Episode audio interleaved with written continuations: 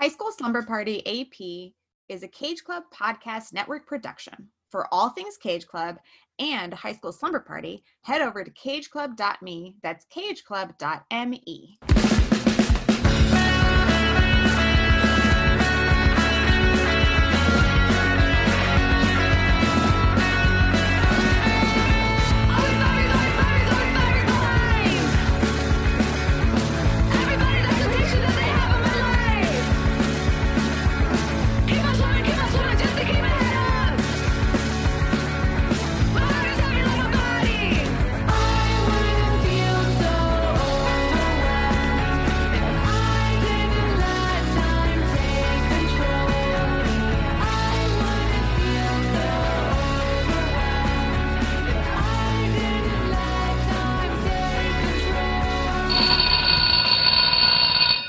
Welcome, slumberers who take their studies a little more seriously.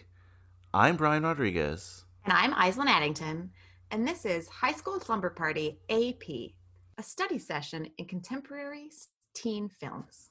And your assignment today, apologies, but was to watch 2020's American Pie Presents Girls Rules. But of course, you know, before that, we have some homework that we discuss every week here on High School Slumber Party. Absolutely. Checking in. Have you hit that subscribe button when you're listening to us? If you haven't, do it right now. You can find us many places. You're probably listening on from Google Podcast or Apple Podcast or Spotify or Stitcher. Hey, you could subscribe on all of them if you want. Hey, Wouldn't that'd that be, be great. I never even thought about that. That's a really good idea. That's mandatory homework. Just even if you have different devices, find someone with the Android or the iPhone or whatever. Subscribe on all of them, please. And of course, you grab can check... one of your parents' cell phones. yes, yes. Subscribe. See how long it takes till they ask, "What is this thing you put on my phone?" Maybe don't subscribe for this episode, but if it's your parents' phone, I'll say. If it's, if it's your phone, you're already here, or whatever. But that's true.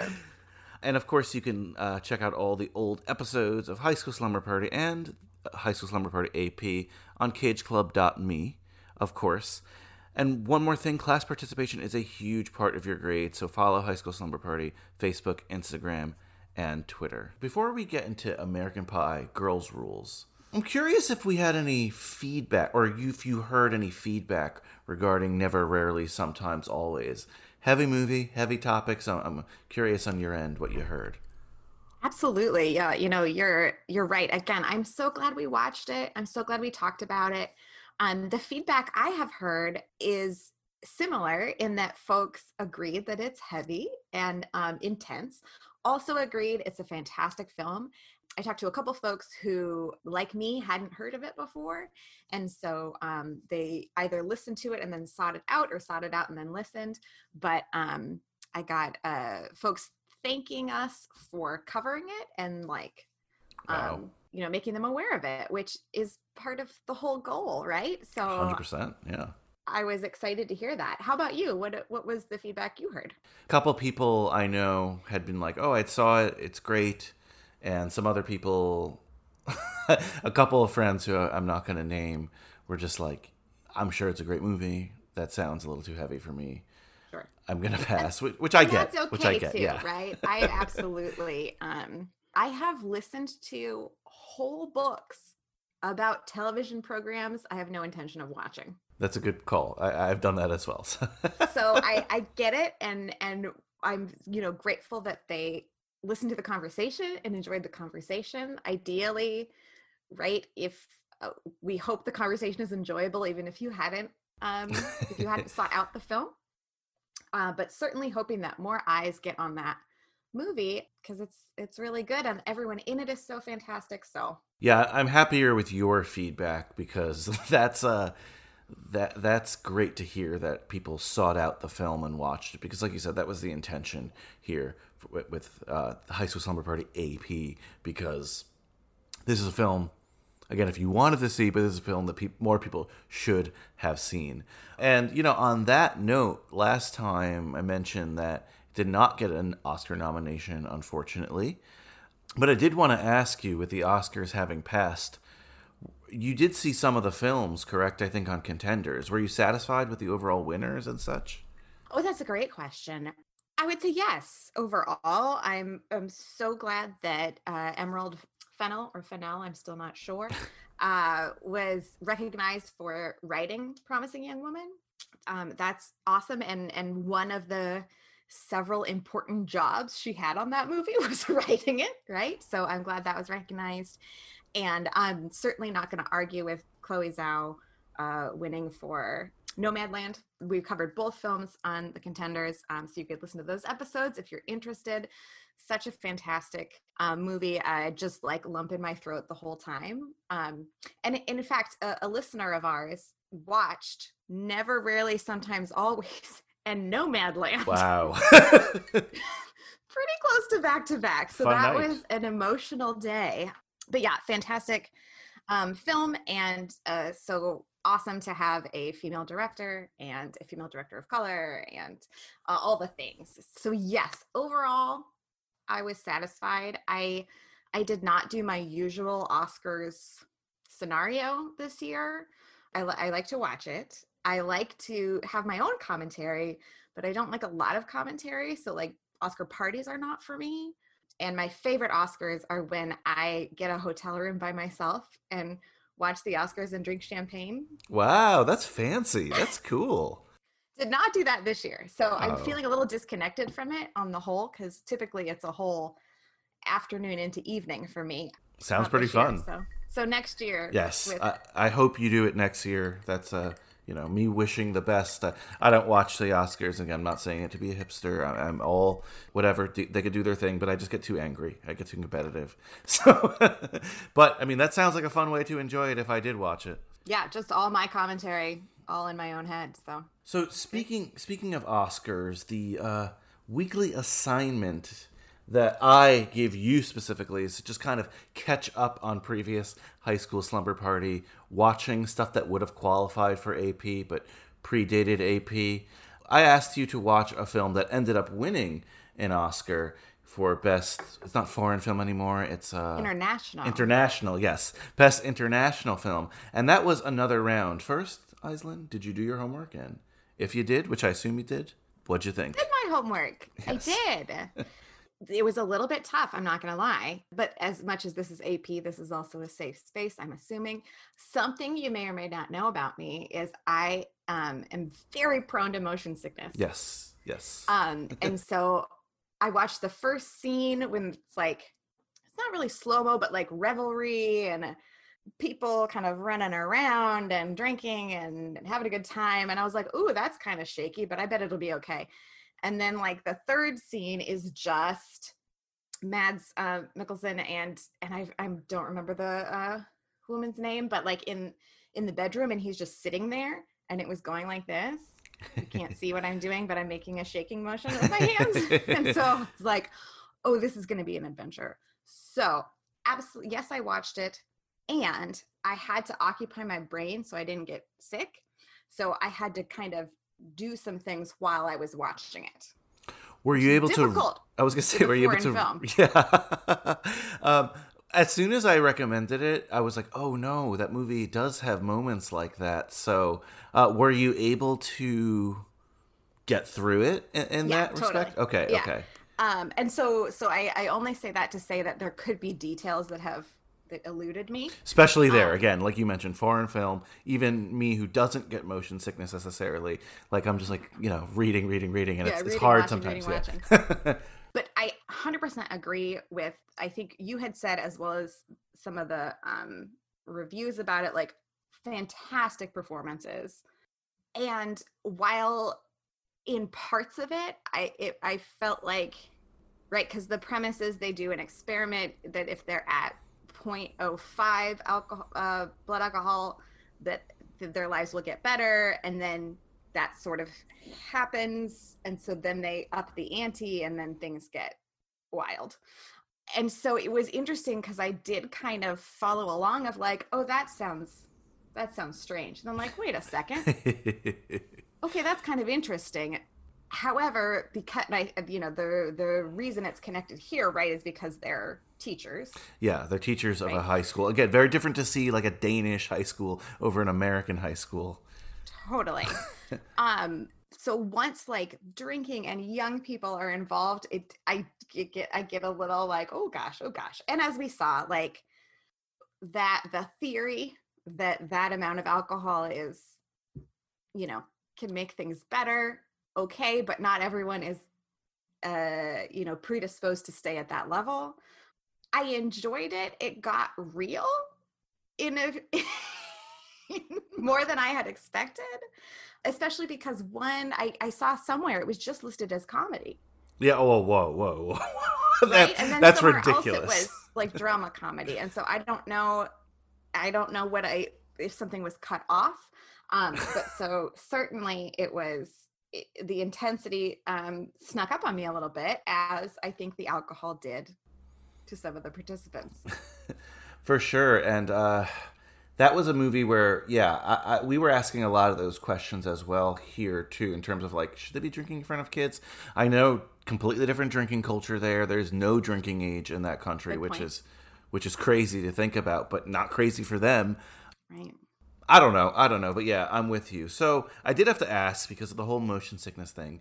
Everyone really talked about this ending where Mads Mikkelsen, who apparently was a former dancer, starts right. dancing like crazy and he does doing his own dance moves. But for you, I imagine there was a lot of uh, shakiness there. I don't know. Yeah, you know, yeah, and at that point, yeah, I, I would say I was sort of perhaps at the end of my brain capacity for that. However, like the stills from that are gorgeous, right? Like I, I don't know, I still um. I could watch enough of it to get the performance and like the heart of it. And so again, just truly outstanding performance and i'm not you know I've, I've certainly heard the name i've seen him in things but I, I don't follow him i think as some folks do and so um, this made me want to watch more of of his work for sure i mean same with me like i'm i'm like promoting him a lot because i'm like wow he did such a really great job in this movie and the other stuff i've seen him he did well but uh, i couldn't like rattle off all his movies off the top of my head. But yeah, good for him. And again, we mentioned last time the director's story with his daughter, who was supposed to be in the movie, passing away like two days into production, and him just wanting to continue it anyway. Um, obviously, I'm very sad for him, but also super happy for him that he was able to get that win there. So, yeah, I mean, interesting story, different story, very different.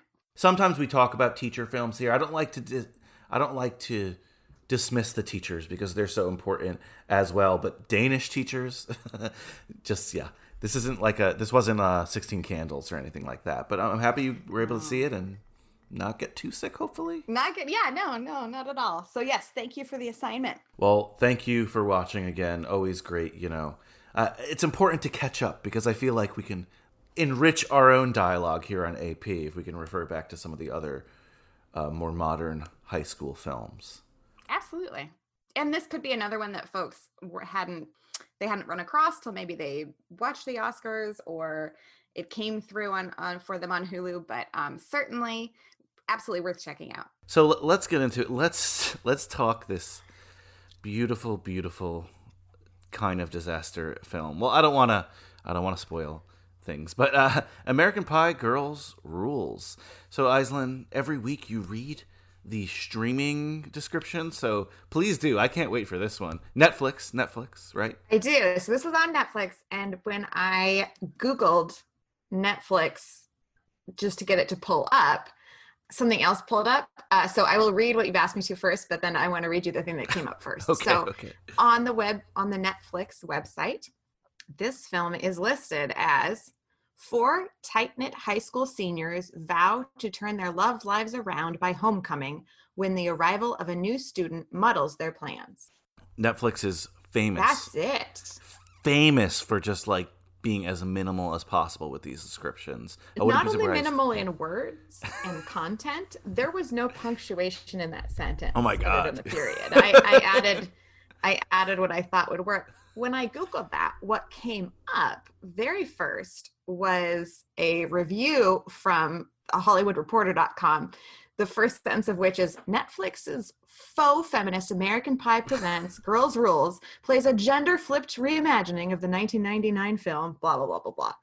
but I did like that phrase faux feminist, um, which is something that came up in my watching of this movie, of course. So I, I thought it was um, relevant. So, Brian, what is your background with the American Pie franchise? Well, uh, whew, glad you ask.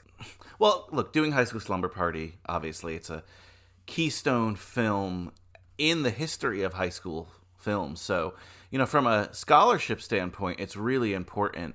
I don't think it's a movie. I'm talking about the first one. I don't think it's a movie that uh, aged as well as some of the others. Um, there's a lot of uh, controversial things in it, but you know, when I was growing up, it was a big deal to watch American Pie. I probably saw it maybe middle school, like late middle school, or maybe probably the summer going into high school. Mm-hmm. And then the sequels, you know, I saw in succession, but I'm not someone who was like a diehard American Pie. As I say it, I'm like, who is? Uh, I'm not someone who watched all the sequels and watched sure. all the straight to DVD stuff. Oh, man. And then, uh, Aislinn, right back at you. And I have to ask this because you were the one we had a whole list of films we could talk about, and you were the one who's like, "Let's do it. Let's talk American Pie Girls Rules." So I need to know. I'm super curious. Not to brush off my own history with the franchise, but I'm just so eager to learn yours and I guess your reasoning for picking this. Happy to share. I think part of it is the nostalgia, right? I think we are similar in school age that way. I I was right between uh, middle school and, and high school when the original came out. And that was such so it's the film itself I have a nostalgic affection for. Culturally, it gave us a lot of things. Mm-hmm. I mean, the the one that comes straight to mind is MILF was not a word. Absolutely. So right, one of the most popular porn categories didn't exist. For I mean, sure. it, it, it just wasn't called yes, that. it wasn't called. Um, but so so that was huge. I mean, Jennifer Coolidge um, oh. this famously plays Stifler's mom. I I was aware of her from other things, and and I know that she would have had an amazing career regardless.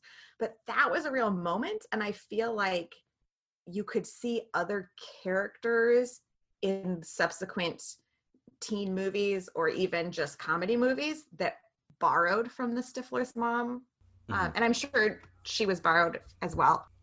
But so I just there's a lot. Yeah, there's a lot there. I agree. Has not aged well. Also, as as a band camp person, uh, I like, was gonna ask. I was gonna band ask. camp.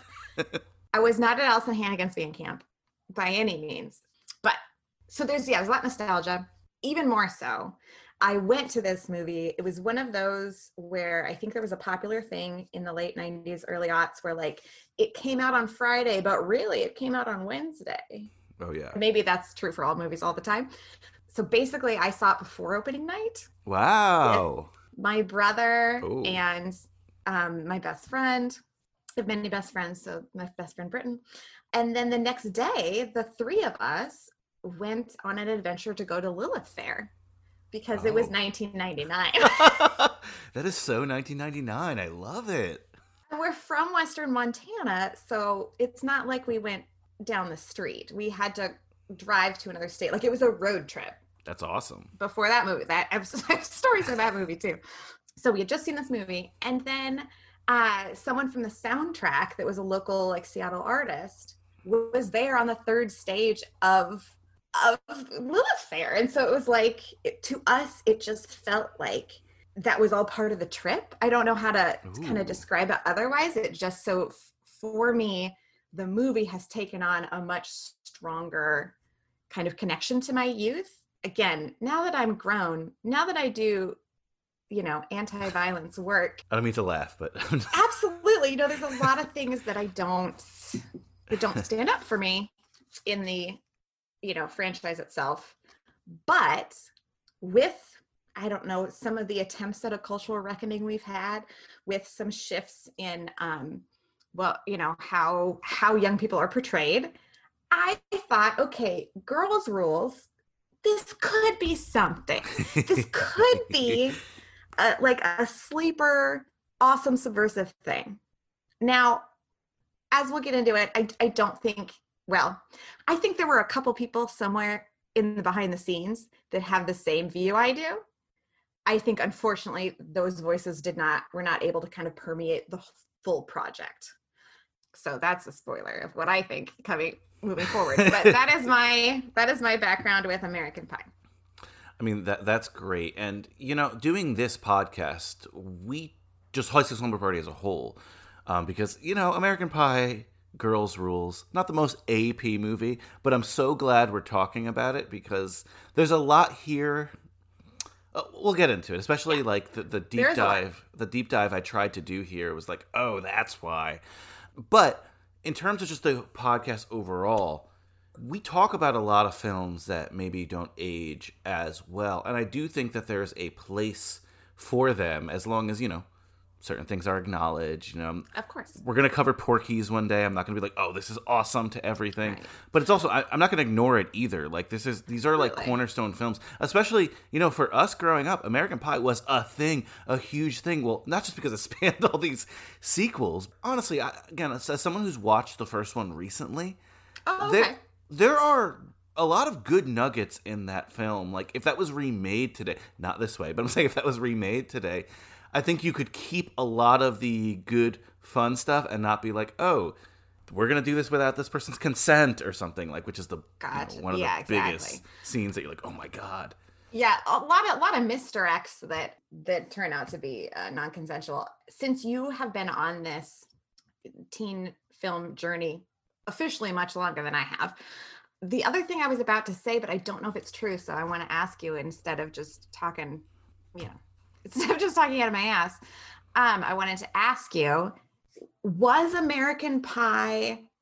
It feels like it kicked off kind of a rebirth of a, a sex comedy teen or teen girls comedy. You mentioned Porky's, which would have been like that but in a previous era yeah you know i mean she's all that never been kissed there's a lot in that late 90s early aughts that's that's not that but then like would we have super bad and another example if we didn't have american pie um i mean it's a really good question and just from doing the research and watching the movies so scream is what kicked off the late 90s just things blowing up in terms of teen films. Now, look, there's some great teen films in the early 90s, some great indie teen films, but that late 90s thing was kicked off by Scream. Almost every this American Pie got greenlit because of Scream. Okay. Once Scream does big and they're like, "Oh, wait, movies about teenagers sell," which they forgot about from like the 80s, you know.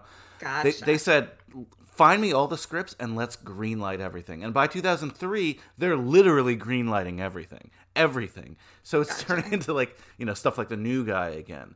But you know, American Pie, yes, in a sense that like Scream is a horror film, obviously, and horror films come out of that too. I know what you did last summer, all that kind of stuff. Sure. But American Pie basically was like, oh, the teen sex comedy still works. Mm-hmm. So yes, you're right in a sense. Scream definitely gets the assist, but then after American Pie, it's like let's do things like this. And yeah. and unfortunately, the people who hold the rights for American Pie said let's do things like this for 20 over years. and over and over. When when you say that, when you bring Scream into it, that that helps the context for me for sure. Um, because this is AP, I'm gonna take it again in a serious direction you don't have to use it if you don't want to but i'm excited I, I well i wonder how much the aids crisis impacted mm. sex comedy in general but even particularly you know things aimed at young people i just if if if what you're sort of explaining is that that you know there was this kind of content we know that there's raunchy 80s movies and and that the teen stuff was a big deal. I just wonder if then there's a time period where like whoa we don't know quite what's happening but we know that there's like serious business that we weren't aware of previously or that we weren't worried about previously. And so i just timing wise that's what i think. That's that's a um hypothesis of mine that i'm going to look into. You should. I, I will mean... i will report back on later because it's just coming because of your context it came to mind so i'm going to assign myself that homework to um, look at the interaction between sex romps in movies and what's going on in the real world. You hear that, High School Slumber Party AP listeners? Aislinn's even turning American Pie Girls Rule into an AP movie. So there you go. All you doubters out there, there you go. I do have a PhD. I have to. They're going to take it away from me if I don't bring up points sometime. Well, I, I think you know you bring up an interesting point that I had not really thought about on this level. I kind of thought about it actually recently on more of a micro level because we just covered a house party uh, the other day. House Party's amazing, and in House Party, me and my co-host Kirkland Shepard, we were both like, "Oh, so there's there's a scene in House Party, and they don't end up having sex, but they talk about, oh, where's the condom, stuff Mm-hmm. like that. And I'm not saying it feels out of place, but it just it does feel out of place for like an '80s teen movie, if that makes sense. Absolutely. And we were like, oh, AIDS crisis, you know, 1990, huge. And so you might be onto something with this lull we get in the teen sex comedy. I'm sure they were in there. A, in a comfort, comfort with laughing at sexual Yes. scenarios. Yeah. Yes. Hmm. Yeah. Well, I, I will look into it. I do want to take this time because I don't know if I'll ever get this time um, on High School Slumber Party AP to just name all the American Pie films for for those of you out there. And Please, let's I'm gonna count what we've seen. exactly. I'm gonna ask you what you've seen because I'm very curious.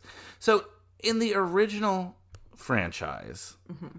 there are four films. Oh, Let's and there apparently there's a future one in development. Who knows? of course. But let's see. Sorry, it's okay. There's American Pie, of course. We've both seen that. Have you seen American Pie 2 from 2001? I have, and I, I think everyone agreed that was a disappointing venture. American Pie 2. Okay, I've seen it as well. American Wedding 2003. Yes, in the theater. Wow. I'm so sorry. no need to apologize. It's good for context. Mm-hmm. And then 2012 American Reunion came out. No, I have not seen American Reunion. Think I might have on TV, but it wasn't memorable enough. Sure. Uh, we might cover it because we might I'm sure a- TBS somewhere is always playing it. okay, so in terms of the spin-offs, Yeah. American Pie presents Bandcamp. That was the first one that was like not in the Jason Biggs universe, if you will. Yes. You have seen that. Absolutely. And it, it does not have Jason Biggs, but it does have Eugene Levy, as this is the first spinoff that doesn't. I was gonna say like finally he's back with Schitt's Creek, and then he's not in this film. It's like ooh, missed opportunity. Yes, so again, my brother and I rented purposefully and you know of sound mind uh american pie band camp because we just just out of curiosity and again out of that clearly there's some nostalgia there now the other piece of our background with american pie is that uh shortly after the franchise began is when tobin went to film school. And it was pretty common as a as a assignment to like recreate something right? And so all like all the students played all the roles right? They were the director the, the producer the Yeah. actors whatever. And so of course someone did that that scene like the scene with the pie and the contenders co-host tobin addington played the jason biggs character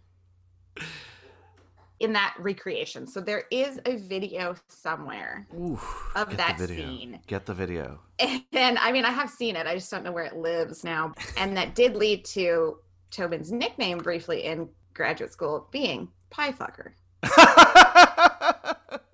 I, I did ask just a couple minutes ago, can I tell that story on the podcast? He said, oh, hell yeah. So I wasn't sure where, but um, but that's the other reason that there's nostalgia around the franchise. Like I could say we are both intimately aware of the franchise. Well, a little uh, high school slumber party behind the curtain.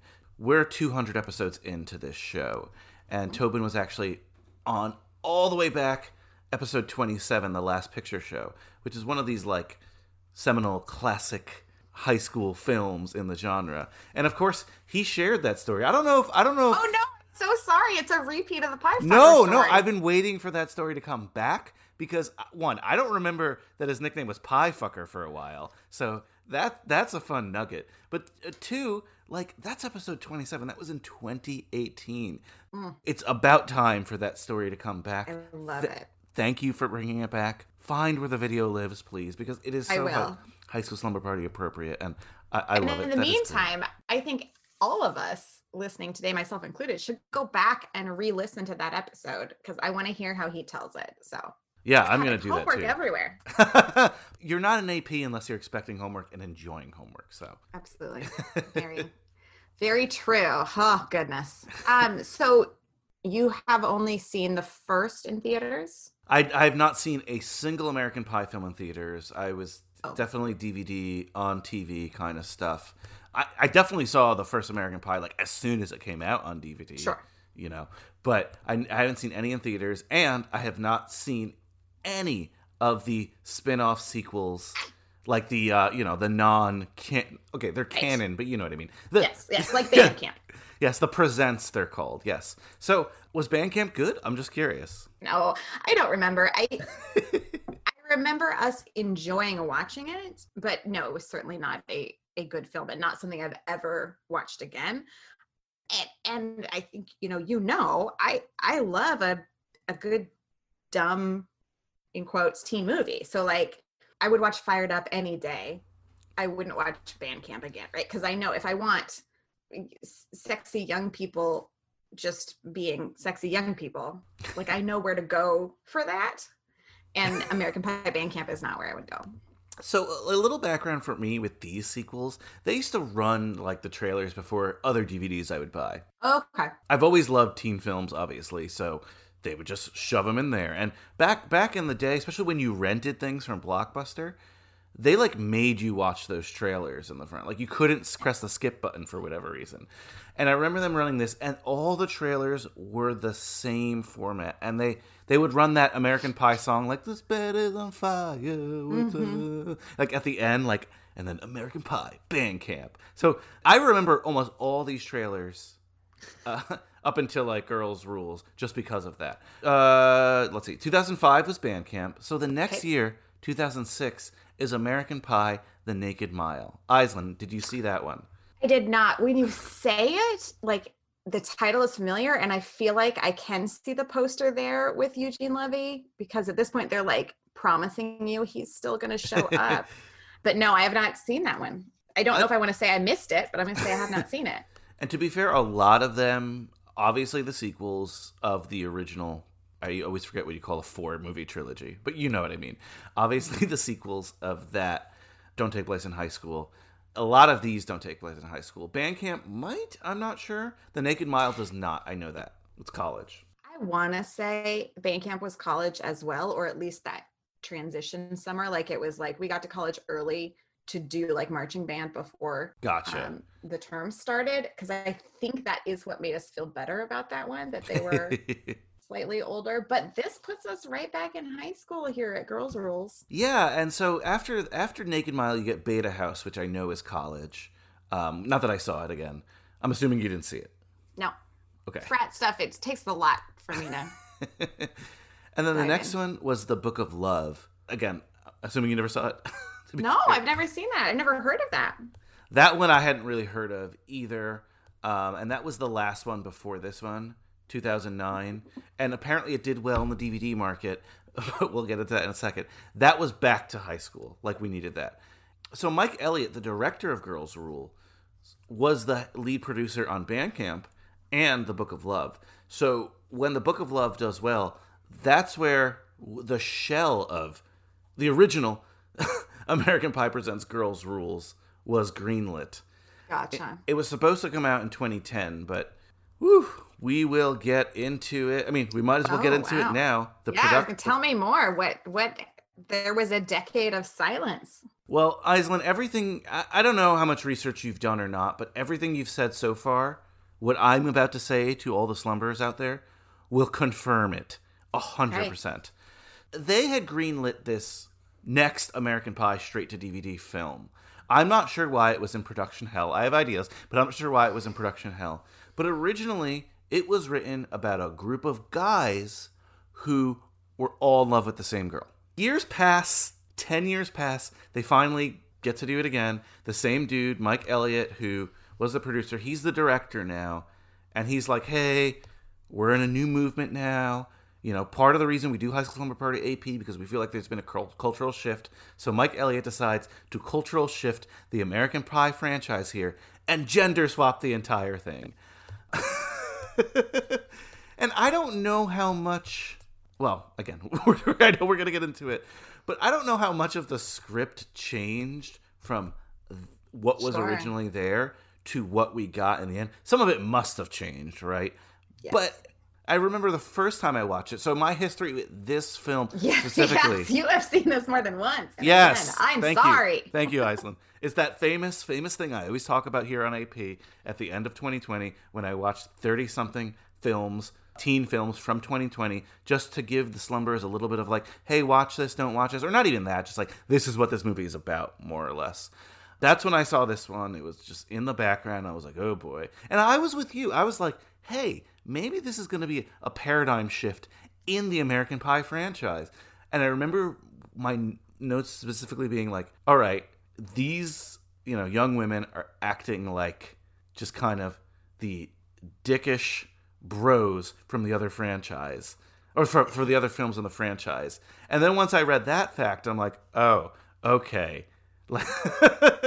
yes, and no one did a lot of stretching is what you're telling me in in the background and i i want to i do want to separate a little bit of like the folks behind it versus the actors themselves because Yes. we can get and there's a wide range in terms of believability and all that but i i don't want to i'm much more comfortable crapping on mike elliott and that team than i am like these young people who it was a big deal to get an american pie movie right even for sure. Even though we're all laughing like you know that that's going to have millions of eyes on it. So yeah i don't want to i don't want to fault the actors for their portrayals but some of them were given a real real rough deal. Rarely do I like to blame the actors for stuff, especially in this genre because they're just they're young people trying to make it in this world. totally. I think anyone in any profession they really want, and you say, "Hey, this is a Hollywood thing that's," and then eventually going to be on Netflix. Who's gonna say no? Who at like you know between eighteen and twenty two? You have to be really established. You have to be a Gossip Girl. You like a be Dakota Fanning to yeah, say, somebody like that. that." Yeah, like no, thank you. I will pass. So I, I, I never really blame the actors, and I think a lot of them did the most with what they had, which was not a lot. for sure Uh, and I do want to take a small little segue to just ask your opinion on just the idea of gender swapping things in film. I guess what's your feeling on that overall? Sure. My first thought is gender swap in itself is a problematic concept because it's reinforcing the binary of that there are boys and there are girls and that is it and there's nothing else. And so I, I as a human, am comfortable with the idea that there's uh, a continuum, a spectrum in terms of gender and, and sexuality, and that we're all somewhere. But number one, it's not so discrete as one bucket or the other bucket. And just because you're in one place in that continuum today doesn't mean you're going to be in that same place tomorrow. So, broadly, gender swap problematic Mhm. on its face. Beyond that, I think because because of the world in which most of the stories that we started to tell back in the day were about men or about men as heroes or kind of whatever. This is where you put in the lecture about like you know the history of storytelling and, and all that kind of stuff. Like there weren't other options right? Uh, mm. shakespeare right? Women Oh. men played women's parts because women couldn't be actors. All these different reasons. So i think i think that there is and was a place for it in order to demonstrate what like the representation of a different side of the story a little bit so Mm. thinking about uh ghostbusters like Yeah. in and of itself was it important to have female ghostbusters Mm, i don't know I, I didn't ever see it as a particularly gendered job but because the only image we had of it as a culture was these men and these specific men doing it it was revolutionary and a lot of people got mad which is interesting and and funny and i i gosh they must not have a lot else to worry about. And then you see young women in the costumes at the premiere like little girls and that of course little girls could always have could always have been a ghostbuster for halloween but seeing the story told gives much more permission and sort of empowerment for that to be true. And so long story short for the purposes of representation and expanding our understanding of kind of like where different humans belong i i can see the merits of it. However just switching out genders as i think we've or, or, or sexes or both as we've seen here doesn't work without additional nuance. And i'm not not even just because men and women are different which yes we are but also the worlds that we're coming from are different. So it's not you can't just put someone's line in someone else's mouth because that other human still lives in our culture where there's a lot put on them. Does that make sense? Like it's not it's not like a universal man and universal woman. We don't live in a vacuum. So just swapping doesn't do a lot but demonstrating what the world looks like from a different perspective i'm all for yeah i mean that makes a lot of sense i'm glad you brought up ghostbusters because i have another kind of follow-up question that's maybe related to that but i think it's something this uh, gender swap you know i'm using air quotes mm-hmm. thing that uh, i don't know happens I think it's something that we're going to talk about here. We have a uh, gender swapped, again, quote unquote, um, She's All That coming out. And there's a lot of uh, teen films that people have discussed, like, let's see what happens if we do the other thing. And sure. I hope they have the nuance that you're speaking about and not just doing what this is doing. Now, later on, we ask this question every week like, who is this movie made for? I also don't want to pretend like this was like the Ghostbusters thing that everyone was anticipating this American Pie movie to come out. This was purely a straight to originally yeah. straight to DVD and then Very straight to Netflix point. thing, and you know the bar is really low. yes, no, for sure. Um, what is your what is your take on on gender swaps? I mean, honestly, I I am still some someone who I'm asking these questions because I don't have a firm take on them. And I, I, could admit that because I see some that I like and some that really work. And then I see this and I'm like, this just, things feel cheap with this. It feels like, yeah. it, oh, this was a little too easy. I guess my question, not to throw it back to you, but I am going to. Uh, this is a film that is directed by a man.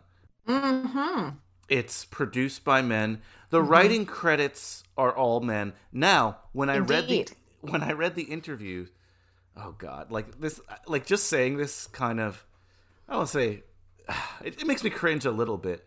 Yeah. Mike Elliott said in an interview like he's talking about like the stuff and he's talking about like writing it and how you know he was happy to gender swap it or whatever and he's like some of the most raunchy things came from like the women on the writing team and whatever. That aside, yeah, women on the writing team. He says none of them are credited.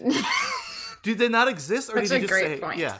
Let's just like not acknowledge them. I'm like, oh my goodness! Like, there's a reason. Uh, yeah. Like, I'm I'm pretty sure I know how you feel about this film. I'm pretty sure you know how I feel about this film. But there's a reason for these things, and it's just in these production notes. Yeah. Yeah, I mean, I think that tells you everything you need to know, right? it's like that binders full of women comment from the 2012 election. Oh yeah. Oh yeah, we've got binders full of women. We'll we'll put women in positions of power. It it yeah, feels yeah. like it just relatedly. It feels like when people say like, "Oh, I know that. I have a black friend or something like that. You know what yeah. I mean? It's just like, yeah, there were women here and they thought this was awesome. So just letting you know. And, and th- there were women here and they were gross, y'all. like, yes, because we're humans and all humans are disgusting. oh, man. Paul Feig directed that Ghostbusters film. Yes. Obviously, called Paul Feig identifies as a man.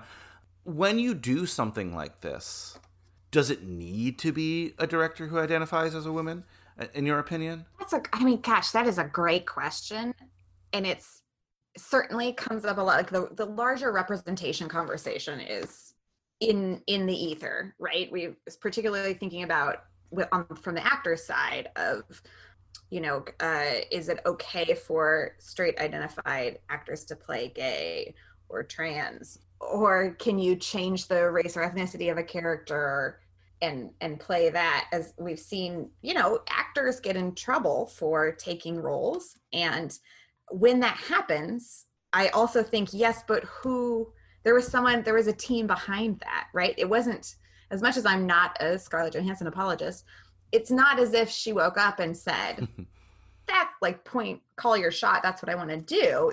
There were other people like saying this was a good idea or saying this will be fine or convincing someone that way. So i don't think it's for me to say what like the rules of representation. Of course of course. That being said i i would argue and i think you know i have another podcast that pretty much argues the importance of having women involved in telling stories about women mm-hmm.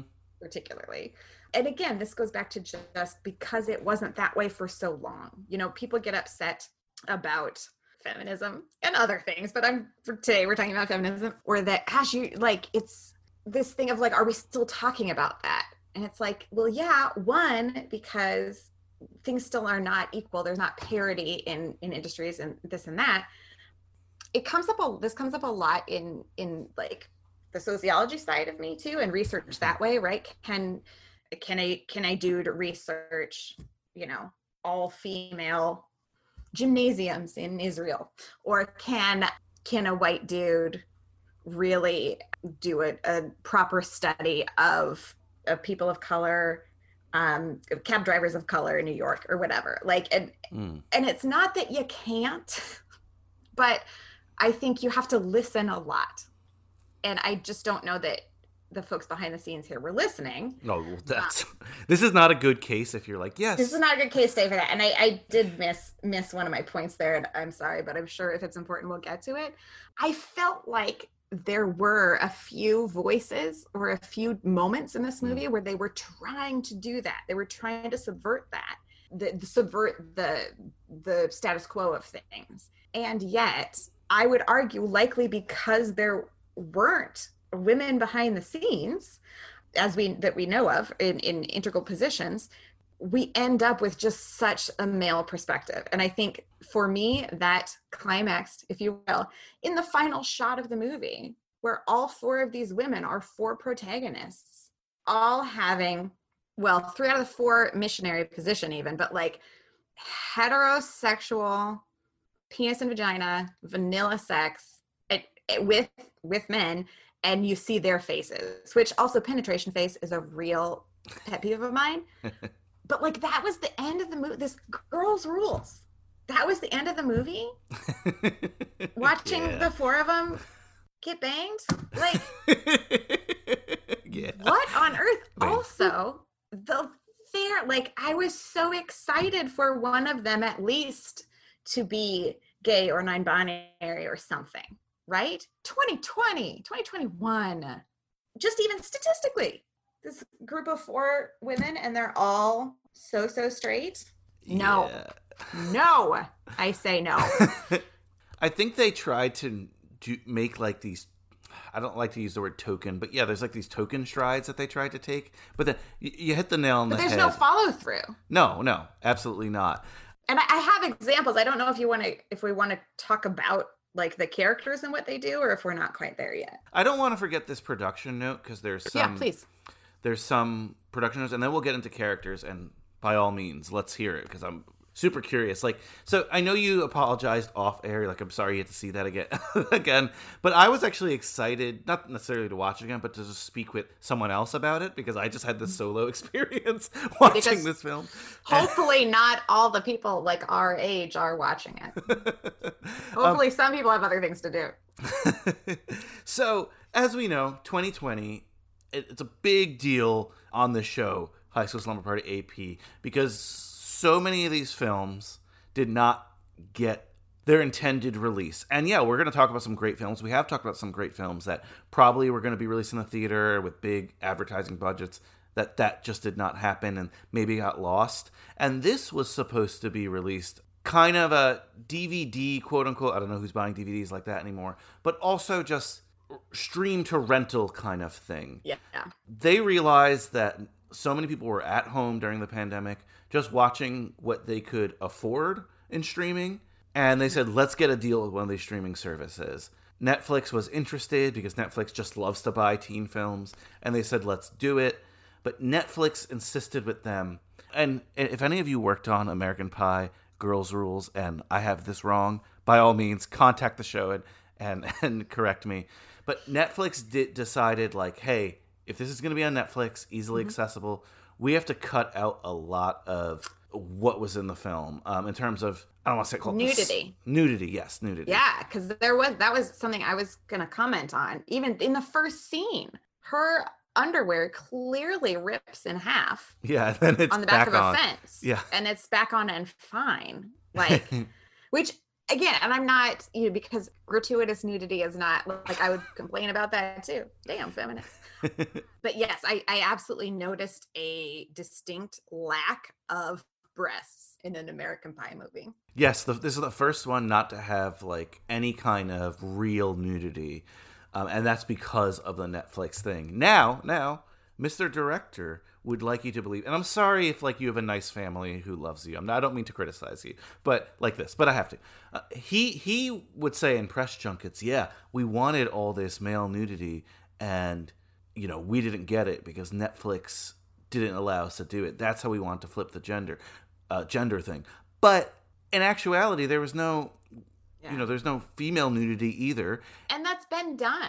Like that's right. I feel like Judd Apatow spent, and also I don't know who who made the um White Castle movies.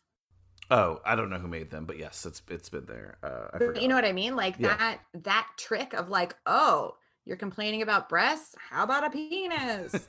that trick has been done, and I think you know, most of us in the world said, "Cool, do you want a trophy or a cookie?" Like that's this this is what I'm talking about when I lost my point on the representation piece a little bit of like just because because there is no equal playing field because we're not in a vacuum just you know flip-flopping identities back and forth with without then correcting for the world is not effective and is just a puppet show and in this case a puppet show with no ding dongs. I mean, you're you're absolutely right. Like this is the first American Pie not to have an unrated version. Like that was kind of their marketing scheme, if you will. Mm. And I kind of hypothesized too, and maybe I'm wrong, but they also went for this Netflix deal because I really don't know anyone who's buying like, oh, I got to get that new American Pie unrated version so I could see those boobs. You know, yeah. Like the moment has passed, folks. Yes. um, just and and I'm not even saying oh because we're all woke and everyone's great. Like, no, like the proliferation of porn on the internet has kind of killed the idea of like let me rent this tape so I could watch this scene exactly. over. Exactly. Yes, that that I the thing I've heard because I listen to so many podcasts of you know so many dudes talking about you know when their parents finally rented this movie and then they you know stole it from the vcr in the middle of the night and just watched the boobs part over and over again like yes but that's you're right that is not the world we live in and that's part of what i'm interested in seeing more of these contemporary teen films of like okay if that's because that's a that's a very like cemented trope in my mind mm-hmm. right? Like okay but for for a 17 year old today that's not in their experience at all. So that's part of why i want to watch the movies to better okay what what is that for y'all right? Is that a um you know nudes getting released is that i don't know i don't even have the language yet because we're so early in the course but i'm just so interested in in what the next thing is and mm-hmm. not trying to redo the thing from 20 years ago which is what they've done here. Yeah and i think i think uh, you're right that we're gonna kind of by i don't know 10 20 30 who knows how many movies in but we're gonna realize maybe what they're doing instead of those things. I hope so. Yeah absolutely so i know you want to mention some characters and moments um, let's talk about the principles here. The principle, not not the principal. We can talk about her too. We but, will talk about her because Sarah Rue. I am disappointed in you. what do you know Sarah Rue from? Oh my gosh, everything. Um, popular, way back in the day. Mm-hmm. I also know her from a well like publicized weight loss journey. Is the other reason I know. Oh, like it was. Um, she was in. So she sort of played for you know back in the day for a while some like overweight sidekick kind of friends or parts if you will and uh, then went through a, a weight loss of of you know in real life and um she's guested on a ton of things Gotcha. from like the 90s and 2000s right so she had a, a prominent big bang theory arc uh, she's always on in psych. She's been on drunk history. She's been on bones like all that kind of stuff. But i would say popular is where i became aware of her. I like her. I think she's great. Oh can't hardly wait also huge teen movie. She's in that? she is. Everyone is though. Jason Segel is in that and you don't know it unless you pause on the frame he's in. Um but so she's in she's was in the world is what i'm trying to say of that time period. Hmm. And now she's in this. And there are aspects i love right? There are aspects of her character. I i love that she is um she normalizes sexuality as as part of being a woman part of being an adult. I think that i think that's great. I think they take it in a direction that's really predictable Hmm. and you know what i mean? Like i think this is my like summation. For every step they take forward they then go back to the lowest common denominator.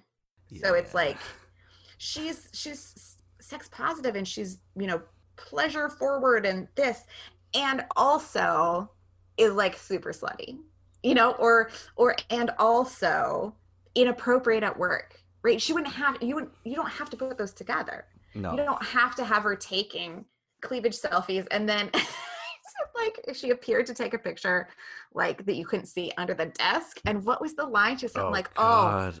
I mean, she's like, had a hard life or something. Like yeah, it made like, me oh. laugh. Yeah. but not proudly. But you, that's you know they they take a step and then they just tear it down themselves. So that that's my rant on the principal. I i think she she made choices. One of them was to be in this movie and i hope she feels good about it i think the deal she was handed was pretty poor Yeah, I mean, I, I have to agree with that, and I definitely will blame adults more than the young people in the film, you know, for taking this Totally. role and deciding to do it. This so Madison Pettis plays Yeah. Annie. She's our lead. I mean, she's a child actor. She was in a movie with The Rock, The Game Plan, and a, and a bunch of like Disney stuff. Liz Broadway is Stephanie Stifler, who stifler there's stifler's cousin there's a Stifler in all the films, whether they're cousins or brothers or whatever. Yes. The There's Stiflers. always a Stifler, which was another thing that I don't know how the gender swap did this, but in some of the in not the Netflix, but I think maybe the IMDb or some summary I read was all about her. It was really? because it's this it's this Stifler, right? Because the Stifler is the connective tissue, if you Yeah. will, from the one movies to the next. But to me, Annie is the, the like the primary character For of sure. the foursome because that's who you meet first and that's who you're invested in And she ends up with the guy they're all in love with with. the guy. Yeah. Yes. I called the feminist sex angel is what, what I called him. Not because that's what I thought he was, but, but that's because that's how I felt like the men who wrote this movie wrote that character. of like you, they all need something. They all need something different which again that's a premise i like right? They're not all just trying to get laid. They all have a specific goal and they are you know they banded together to help each other grow. And the way they do that is by all meeting the same hot guy. Like what you know what i mean? It's just like ah uh, the more i'm describing it the more this movie is blue balls really, for me. yeah, right because, they're they're gonna they're, they get me going and then they just drop off because they took again. If you wanted to do this with American Pie, then just start from scratch with the script. Don't take a script you already had that was just going to be like the sixth, seventh, eighth. I don't even remember in this franchise, and then be like, Yeah. let's make the ladies do these things. It just looks so. It's so silly. So Liz Broadway plays Stephanie Stifler. Um, she apparently is someone who I don't know. Let's look out for her. She Yeah. signed. She's on. She signed on for uh, this a spin-off series of The Boys. As, Oh, cool. As one of the leads there, so we'll look out for her. She was great. And and i mean they're all stunning women all of them. I enjoyed particularly these two that you've mentioned madison and liz i think are the strongest actors of the foursome Oh my god. i don't know. How do you feel? I agree. Uh, one of my notes was like, and initially, even in that first run, I wanted to hate Stephanie Stifler and this whole idea so bad. And at the beginning, I'm like, whatever. Towards the end, I'm like super invested in her acting, and it was like one of the weird. She's great. The weird thing about this movie, she is. She's in a different movie. Bravo for our two, uh, I guess Madison Pettis and Liz Broadway specifically, because uh, again, I I was intrigued by their performances. I cared, and, and I kept whenever she was on screen, especially towards the end, I'm like, I was interested. So again, go, little golf clap there. Great, great work, ladies, for getting through that muck. So uh, Piper Curda played Kayla, who was uh, she was. Not a fan. Not a fan. Sorry, I'm. Yeah, I, this is not a visual medium, but I, I did a little no shake of my head there. Unfortunately for both, I just, I didn't believe her. um, I'm sorry to say that. Here's another one. Right when we meet this character, she has a very sexually fulfilling relationship with this guy.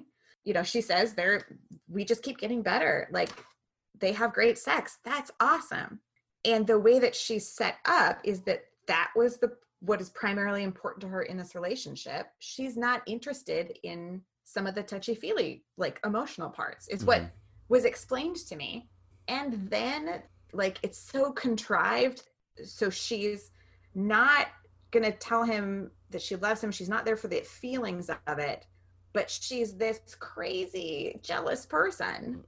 And that's why they break up. And then in the end no she wants to get back together with him because just the sex alone is not what she wanted. What? So they so they make her this a different kind of i don't i don't know that teen character very well you know? I don't know that sexually confident high school student and then in the end no she just she just wants her boyfriend to love her this was the character what? to me to me that was just the most of like probably written as a dude and they just changed the least. And again, I'm not even saying like a realistic dude, but I'm saying like an American Pie third or fourth friend who's Absolutely. like, oh, my girlfriend's all over me. You know, I just want her for the sex. And then, oh, I really like her in the end. Again, I'm not saying that's a right? good story no. as a guy either, but but it but it makes sense in that when you say it's gender swapped of like, oh, that's why they did that to her because that was what was on the page already. So I'm not going to blame Piper Curda necessarily. I don't that. blame her. That was a character too. Like again. I could imagine the director saying, "Play it like this," and the way she's playing it too is so like bro-ish, and yeah. it's just yeah, exactly broad and like okay, yeah. So I'm I'm with you on that one. And, and the fourth in our little tandem here, quartet, the, the, the quartet, the rules, folks, is a uh, Natasha Behnam. If I'm mispronouncing that, Natasha, I apologize. She played Michelle. What do you think of the Michelle character? Again, it became clear very quickly that it was all put together by dudes. I liked the idea that she is attracted to confidence, mm-hmm. um, that she's self sufficient. Okay, again, oh, she masturbates, she uses vibrators, which again, you don't see in a, a, a lot of movies about anybody uh, but you know a lot of a lot of characters that are strong in that way and yet you look in the drawer because they show like this drawer full of sex toys and they're all basically the same. Yeah, that is true. So it's like, why do you have seven of the same vibrator? Also, how are you like that's expensive that's not stored properly i had all kinds of issues um because i was like that that's that's not clean so i i liked that that's that she was like smart and preppy and sexual great because there's not a lot of that around but then the way they did it, ah, so okay, so if she was more attracted to the principal than the principal's son or that other guy, well, then make that a thing, right? Why did she also end up with a human man? Like that didn't seem to be anything what she wanted. Yeah, I mean, I'm in I agreement mean, there. She at least has like the arc of she did try to change herself, which included like running away from her best friend to chase the guy to get to him first. I mean, it just the, the the things that they made these ladies do after establishing their characters is just mind-boggling. If I could have a conversation with them of like, no, really, how confusing was it to try to figure out how to play this? I would love to it. So I'm not blaming her.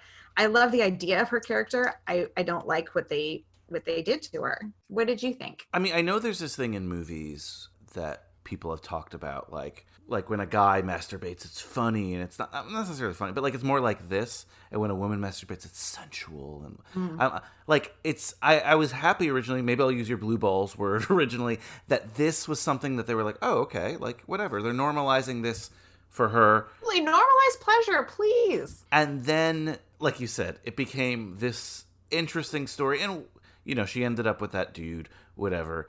I'm not whatevering your point, but I'm saying Yeah, like no, I, I wa- gotcha. I wasn't surprised by it. Is more what I'm saying. Right. But this is one thing too on the second watch where I'm like, what was the gender swap here? I'm not sure.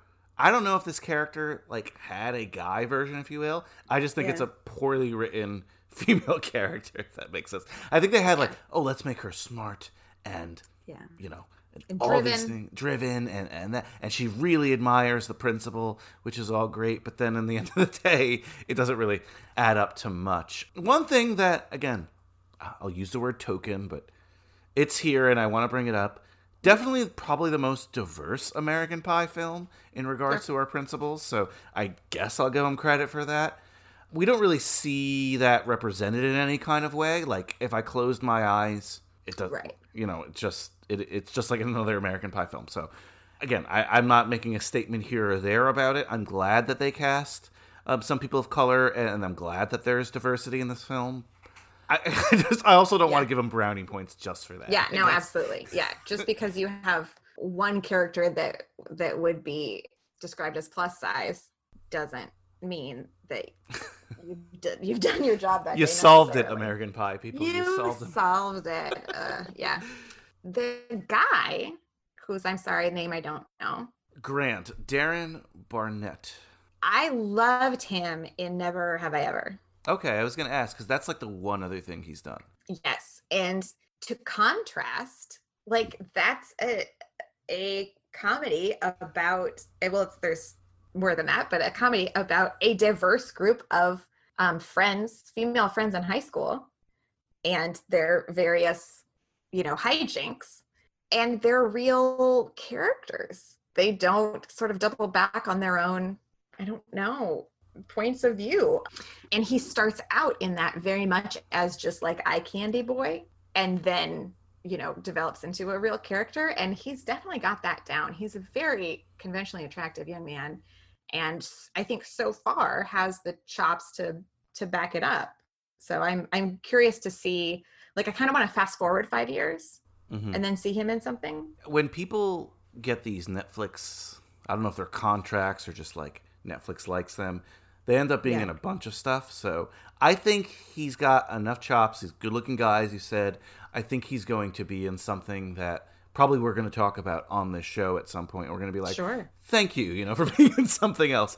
Uh, You know, he has he's got a what's it called? Noah Noah Centineo, who was in two all, the two All the Boys movies. He briefly became the internet's boyfriend, right? Like he is internet boyfriend potential here. Absolutely. Not from this movie. No, but also because he didn't get to do. I mean, he was this weird feminist sex angel, and I was glad. Oh, this movie also confused me because, like, we have that afternoon party at the principal's house in the middle of the movie, where then they all figure out. I don't like it when best friends, you know, meet the same person, and then that's the shtick. Because, like, if they're really your best friend, you would have known that they met the new guy Yeah. Grant. Like, uh, but but so when he addressed all four of them and was like no i let like i invited each of you because i'm new here and you're interesting people and you know for one reason or another you're all here like that was maybe the only kind of he just didn't get to do anything interesting was all i'm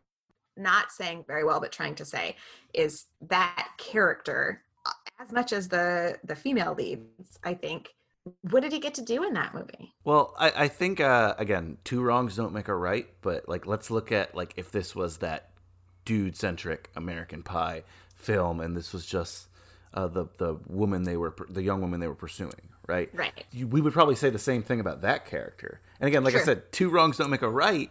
But Yeah. I just think it comes from there. Maybe they tried to inch it up a little and change him a little bit from that character who in probably 2010 was just played by like an attractive 25 year old who they, Right. were all, they were all into So again, I'm with you with that. Like, and I don't know, but I'm not blaming Darren Barnett for that. And again, I look forward to seeing him in something else. Yeah, I do. I really do. Um, I'm just gonna run quickly through the cast because I can't believe we're like an, an hour talking already. I know we can't. films. But We can't give them more uh, of our lives than they've already taken. you mentioned Sara Rue already. Uh, just people I took notes on. Zayne Emory played Jason. Camaron e- Engels played Tim. But the one I really took a note on was uh, Zachary Gordon, who played Emmett, who was Yeah. the one that um, Stephanie Stifler ended up with. He's from uh, the Diary of a Wimpy Kid series, so child actor as well. Uh, what do you think of him? I thought he was a great 2020 version of Justin Long. My exact note. That's why I laugh. My, Oh, really? Oh, he's, funny. He's a Yeah. Justin Long clone Justin from Long. that era, which is amazing. Yes. Uh, it gives us that, like the band camp through line, right? There's been, there was, of course, Mm. the band camp entire uh, film, but also just like band camp being a thing and being a sexual thing in the, um, the American Pie universe. um I, yeah i thought i thought again he didn't get to do a lot I, I would i mean i've i've seen the movie where he helps her to get another guy right that's i've Mhm. seen that in the 80s and the 90s so i don't think he was given anything innovative to do and i get if you became famous with diary of a wimpy kid that maybe an american pie movie is a great way to pivot to be in adult movies without I don't mean porn. I mean, yes, yes. like I saw your air To take quote. on adult roles? Yes. he's going quotes.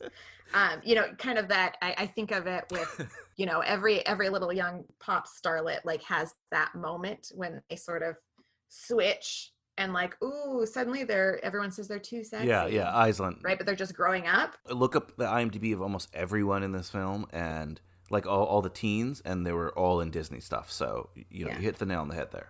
but no I, I i liked him i i it's probably one of the um uh you know superlatives later i i would have enjoyed more emmett and i would have enjoyed uh more of emmett and grant Mhm. because they're we're told that they're best friends or that they're very close Ooh. what i'm saying ooh because there's continuity issues with that. And again, we're not so much right? that's why we haven't here's why i'm not worried because we're not actually going to talk about the plot because it makes no sense i would much rather talk about like the what we're doing. So yeah i'm not i'm not worried we'll be on forever because the plot is like who cares? It doesn't matter. It was not well written or executed. Emmett and Grant are supposed to be very good friends, borderline best friends who went to camp together, went to band camp together, like you said, the through line. for 10 years? Which is like who goes to band camp for 10 years? Which, yes. But honestly, I'm okay with that line because in the American Pie universe, as you coined it, um, Band Camp is such a big deal that maybe it's for 10 years, who knows. But there are moments in the movie where Grant is like, I have no friends here. I'm all alone. And then there are moments in the movie, we're best friends. We're so close. And it's true because he knows a lot about him. And you're like, wait, what? Because the other scene here, you didn't even know this guy. You're new. You said you knew nobody. And then the next scene is like, yeah, we're Right. bros. How could you betray me? We're best friends. Like, dude. but yeah, there's a lot of that here. That just happened to be the one that came up now. yeah there is a lot yeah we could take any example for continuity for sure So when I go through the IMDb, there are some people here that I'm like, what? Danny Trejo plays a janitor who almost has no lines. What was up with this? I mean, again, I don't begrudge Danny Trejo a paycheck. Go, go get it, buddy. I think it was, you know, clearly stunt casting, but like to what end? Maybe Danny Trejo has a Netflix deal too. I, I was baffled. I don't understand that as a stunt casting, unless Danny Trejo has been in other of the straight to streaming, which I don't know. But like, why, why was that a stunt for this film? I feel like somebody from the original cast would have been a fun silent janitor but i just it didn't seem to fit with what did that have to do with the girls rules No, it, it didn't have anything to do with that. And oh man, and look, I, I get it, and I get the profession, but like, if you're gonna do stunt casting, can you please not have a Latin person play a janitor? That would be nice. Thank you. Oh, that's a really good point as well. it, it's, it's so unnecessary. But again, Danny Trejo, earn your money. I'm not blaming you. Another uh, cameo, if you will, was Barry Bostwick, course, from Rocky Horror Picture Show. Yes. Other stuff, he played Peepaw, the grandpa at the beginning, which, sure. Yes, who had like vomit on his. Yeah. All that was upsetting. You know, we that reminds me of another running gag. I'm using air quotes. was that there were a number of pies in the movie. Oh yeah, I don't was gonna bring remember it up. that from Band Camp. So I wonder if that's part of the like the reboot of the previous uh straight to video one. I because I don't remember that from Band Camp, but could be wrong. It's just like they they need to tell you, hey guys, remember American Pie from 1999? This is part of that.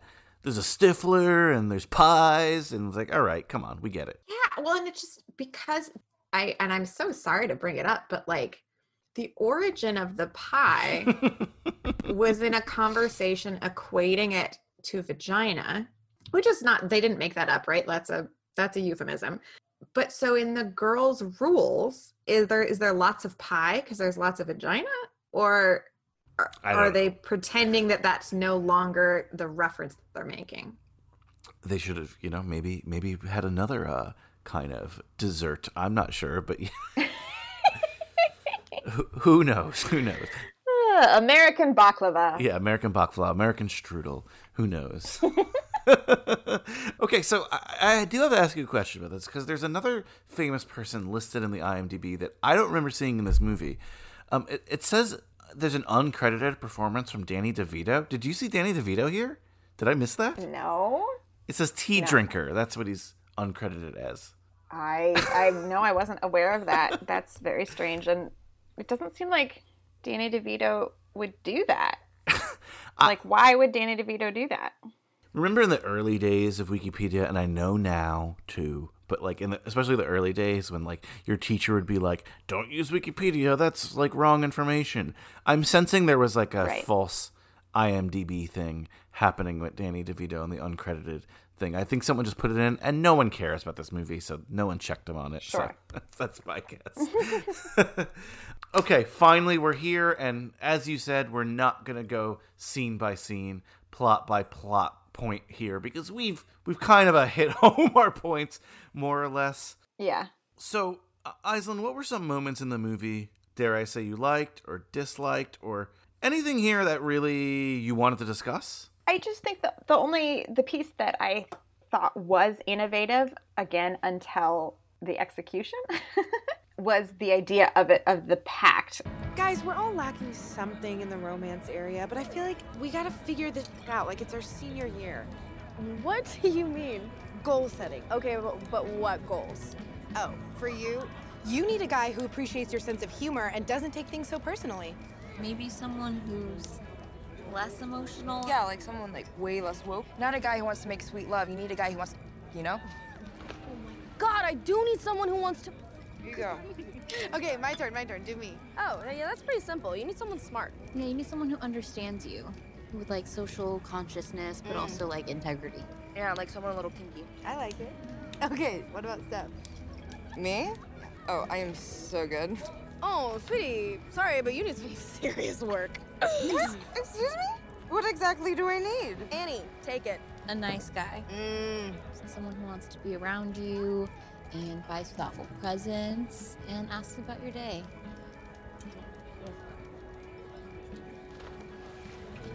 okay. What about Annie? Um, to have sex with the man I love. Guys, these goals are totally attainable. But we need a deadline. Homecoming, about a month away, and it has the perfect theme. Theme? Your lack of school spirit is truly disheartening. Ladies, come on, it's a morp dance. Prom spelled backwards, we switch all the conventions, and most importantly, girls ask guys. Okay. Rule one set a goal to fix our romantic lives. Rule number two, we support our fellow women. Three, we are all accountability partners, and we won't let each other get away with our usual. Uh, yes. And rule four deadline is homecoming. The mm. morp dance. Wait, but I don't like that it's rules. Makes it sound like a competition. Well, everything is a competition. It's not, though. It's a pact, so. Ooh, a pact. Well, ladies, please raise your glasses. to The girls' rules. Yes! Oh. We are the pact! I liked that as opposed Mm. to like a bet or a contest. I liked that their rules included that they are best friends, included accountability in terms of of helping them to reach their goals. Like that stuff was all positive. It's just the way it was executed, I think doesn't live up to that. And also doesn't like the film the rules themselves and like the pact they have don't match with the American Pie universe kind of thing, right? I think you could take that nugget of like there's four young, confident, four best friends that have different goals for their social lives or their sex lives or whatever, and they're going to help each other accomplish them. That sounds great, but that is not the movie I watched. No, no, no, it's not. So it's called Girls Rules for that reason, and you know, there's there is a thing, there's a through line in a lot of American Pie films of a pact, of a d- dare, or whatever it is. The first one was like, we're all gonna have sex before we graduate. Pretty simple. I'm not sure about the other ones. I know it, they exist, but the rules here are, and I wrote them down. Rule one, rule one, and, there's a big moment where they're around a fire after I don't know, hanging out by a lake without parents, whatever. And they all have individual bottles of champagne. Yes, yes. I'm glad you noticed that. I did as well. I'm like, whoa. They must have a profound, you know, vibrator and champagne budget in their households because spendy. I took it as like in the original script it said like all the guys have a beer. And then like the, the hmm. dudes were like what do ladies drink? Oh they love champagne. Get them all a bottle of champagne. That makes sense. Oh goodness, yeah, nothing a seventeen-year-old loves more than bubbly wine. okay so here are the rules. Rule one. Okay, set a goal to fix their romantic lives. Annie she wants to lose her virginity with the person she loves. Yes, Annie needs to have sex with the man she loves. Stephanie Stifler needs to meet a nice guy. Michelle needs to find someone smart. Is that what it is? I see. I was not clear about that. yeah, I couldn't. like it didn't really match. Kayla, her thing was she needs to find someone who appreciates her sense of humor. Slash, she likes to fuck, and she needs someone who likes to fuck. Her their words. So Right, but then that's not what her character wants in the end. So it, we've already said. It. I'm I'm just repeating myself now. Oh, all good. It, you're just passionate about the subject. I I'm just so frustrated because I the because I just said that I like the the idea of the pact, not their individual goals, but like the idea of that as what hangs the movie together. It has promise. It's just not followed through. And Aislinn, if I had a if I had a bell like the contenders did, and I could ring a bell, I, I would ring bells when there's like high school tropes, like no, don't do that, and not even Oh yeah. necessarily as bad, but like any pact or, or goal setting thing like this in a high school film is going to result in one character's feelings getting hurt. So just FYI, if you're in a high school film, if you're in that universe, don't make a pact. Someone's feelings are going to get hurt. Um, Good, good to know. so I did have a couple other questions just about things that happened in the film that I'm just curious your thoughts on. Love proms, another maybe bell ring, high school trope, prom, Sure. things ending at proms. But this is a homecoming morp, which is the opposite of a prom. They're supposed to flip everything on its side, just like this gender swap we're having here. Right. So girls ask boys again in this universe where there are only girls and boys, and And straight people's. it's and straight people, and so it's swapped, meaning that there are existing rules. So, Mhm. so I can see where dude bro, you know, in the writers' room would say, "Oh, but we flipped it." But even just in saying it's flipped, you're reinforcing that it's the male role Yep. right? That doesn't subvert anything. It just reinforces the existing essentialist gender bullshit. Yep. There's no other way to put it. Right. And then the Morp, though, is a pajama party. We get to see it later. I guess what was your just ideas about that in a sense? The just proms and morps and being the the end goal ending there. And then just overall the aesthetic of it. Because I always like to ask my guest what they think of the prom or the dance or the whatever it is. Oh, sure. I mean, you are talking to a four-time prom goer. Uh, I went all four years of high school. Nice. At the time, that seemed like an accomplishment. at at our school, you had to be a junior or senior or date of a junior or senior to Same go. with mine. That's why I was like impressive. Yes. So my first two years, I had boyfriends that were juniors. Well, each time my date was a junior, which is meaningless, but sort of funny to me. So the first two years, yeah, the first two years they were boyfriends, and then the second and different people, and then the second two years they were gay best friends and also different people. So that was my that was my journey. You say Definitely had more fun at the second two. you say it's not interesting, but this is high school Uh-huh. slumber party. I am incredibly interested in this. That's four years, four different people, and all juniors. That's a stat I've never heard of. Congratulations. it's- That's awesome. Super weird. Well, thank you. Thank you very much. I was nominated for prom queen Oh. the the third time because that was it's really the juniors dance. So only juniors uh, need apply, and that was um, with my uh, friend Tyler, and he and I were sort of the alternative vote Nice. which that's probably what I take most pride in. Did not win, of course. I love a getting dressed up. I love a chance to sort of celebrate and the nostalgia. And so, like, you know, I don't think it has to be a prom or or even necessarily a dance, but like one of those like quintessential high school moments. I'm all here for. I love that stuff. So I think that's fun. Um, pajamas frightens me because I just feel like that's a, a sort of an excuse to be half dressed. you know, whether it's Annie who's gorgeous, like that that's a short nightie she has on. That's a short lacy nightie. That's a little scary. I just think of like I don't know. You can't really dance in it. And then I would just be afraid that all the boys would have like pajama pants on and that it would just be like visible boner city through the whole thing. So that's what I was thinking about because I'm terrible when I heard that it was a pajama dance. What are, what are your thoughts on a pajama dance?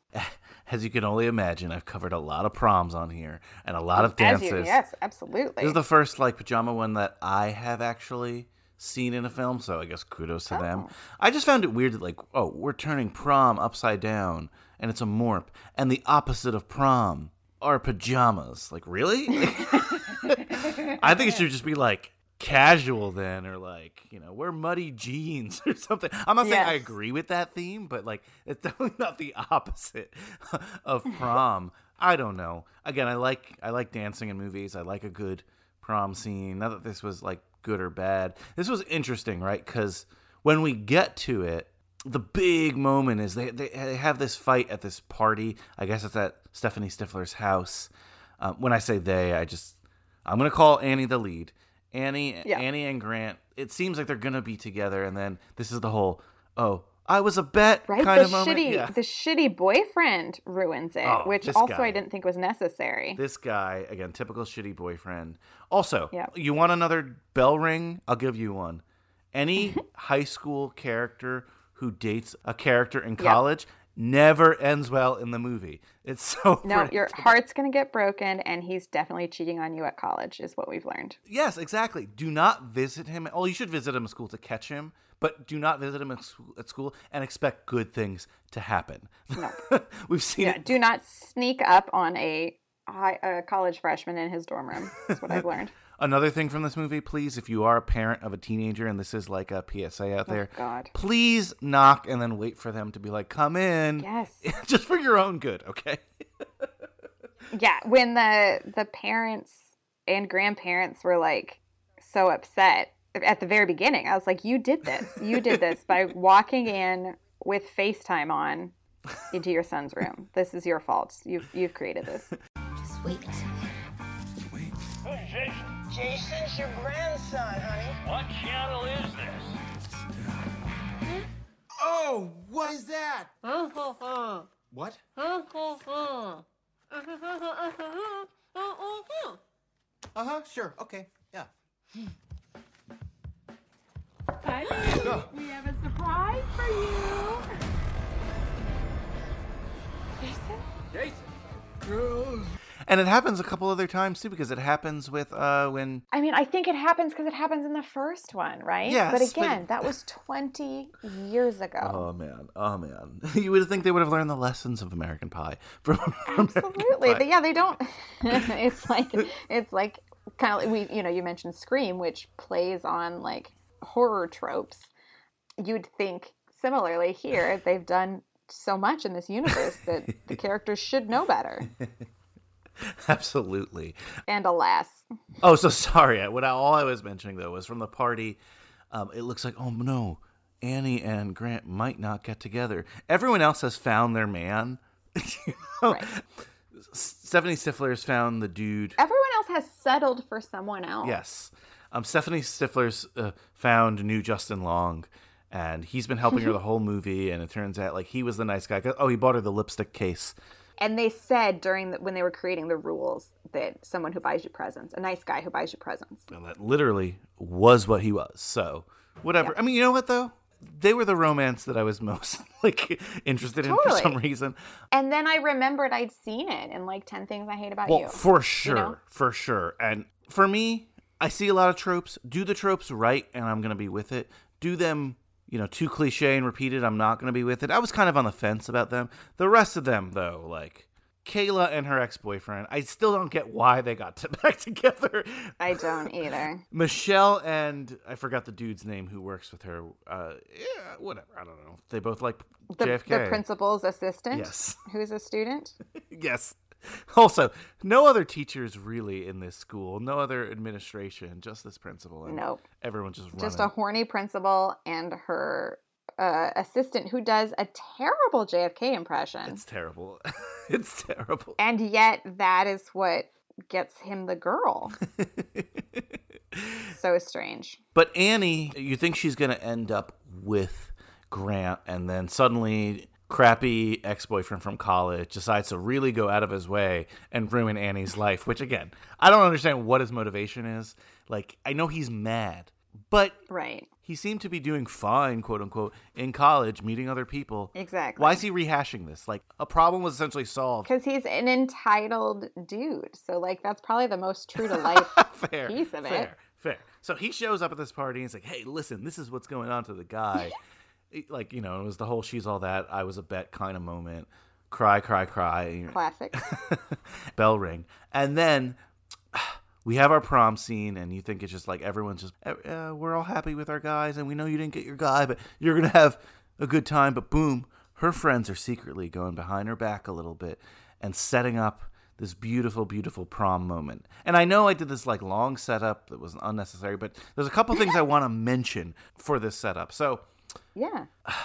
Annie's dad and the principal Oh my God. are Yes. are fuck buddies as they call it. You know, Disgusting. It's very weird.